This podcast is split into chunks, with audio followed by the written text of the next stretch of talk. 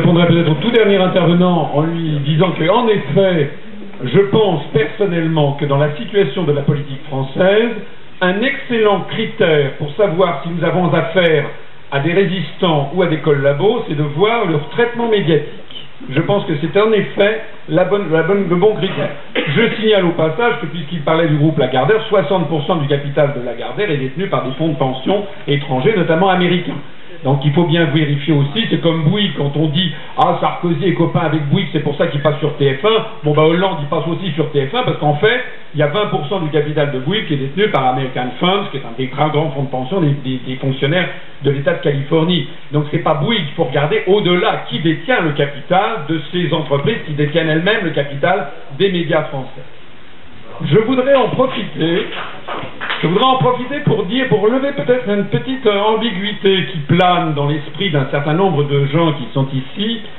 et je me félicite comme vous d'ailleurs de cette réunion, c'est que quelqu'un a dit tout à l'heure que sans doute que lorsqu'on aura rétabli la démocratie, l'UPR s'opposera au PRTF. D'abord, c'est faire peu de cas de l'estime et de l'affection même que j'éprouve pour Georges Gaston et pour les gens du PRTF, pour qui j'ai vraiment la plus grande estime, j'espère que c'est réciproque d'ailleurs. Deuxièmement, c'est aussi pour signaler que, contrairement peut-être à l'image que certains d'entre vous ont du mouvement politique que j'ai créé, c'est un mouvement qui est tout sauf à droite. D'abord, nous avons une majorité, nous avons... Actuellement, ce soir, on a dépassé, ça tombe bien, les 1944 adhérents. Et deuxièmement, j'insiste au passage sur le fait que nous sommes, je crois, le seul parti politique français qui donne les vrais chiffres.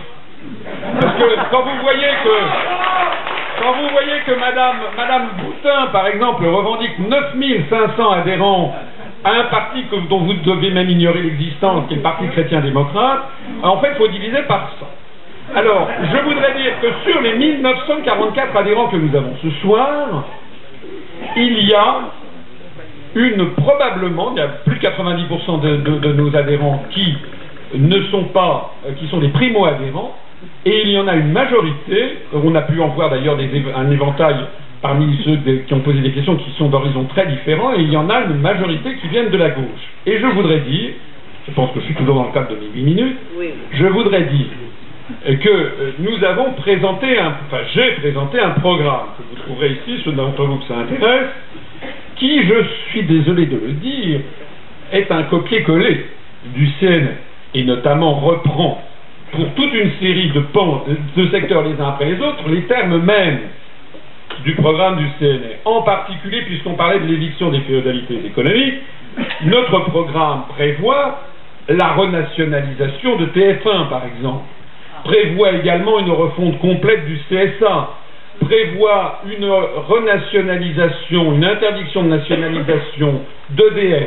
de GDF, des autres sociétés d'autoroutes, des réseaux d'adduction d'eau, des réseaux de téléphonie de façon générale, prévoit la nationalisation de toute banque qui bénéficierait de fonds publics,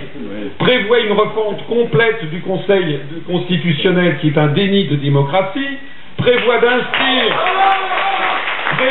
dans la Constitution française qu'il y a des services publics qui sont publics par nature, prévoit d'inscrire dans notre Constitution la sécurité sociale et la retraite par répartition. En d'autres termes, je ne vais pas ici vous exposer tout notre programme, mais je suis un peu frappé de voir que certains postulent que l'UPR est un parti qui serait de droite et donc avec lequel il faudrait bien composer. Non, nous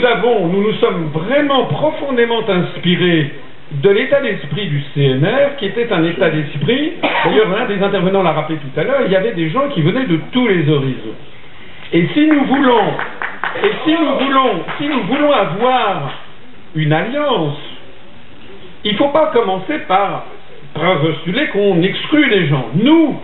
les gens que nous voulons exclure, ce sont les gens qui sont des collabos, les collabos de l'Empire qui veut nous écraser. Mais tous ceux qui sont en résistance, eh bien, sont les bienvenus dans la mesure où nous sommes d'accord sur l'essentiel. Et c'était ça le CNR, puisque le programme du CNR, dans sa première partie, c'est justement tous ceux qui veulent chasser les Allemands et qui veulent traduire en justice tous ceux qui ont collaboré avec l'Allemagne. Tout à l'heure, mon collègue Jean-Luc Pujot faisait remarquer qu'il faudra bien un jour demander des comptes, en effet, à tous ceux qui nous ont entraînés là, y compris à ceux qui ont violé le référendum de 2005, et là nous sommes totalement d'accord avec lui.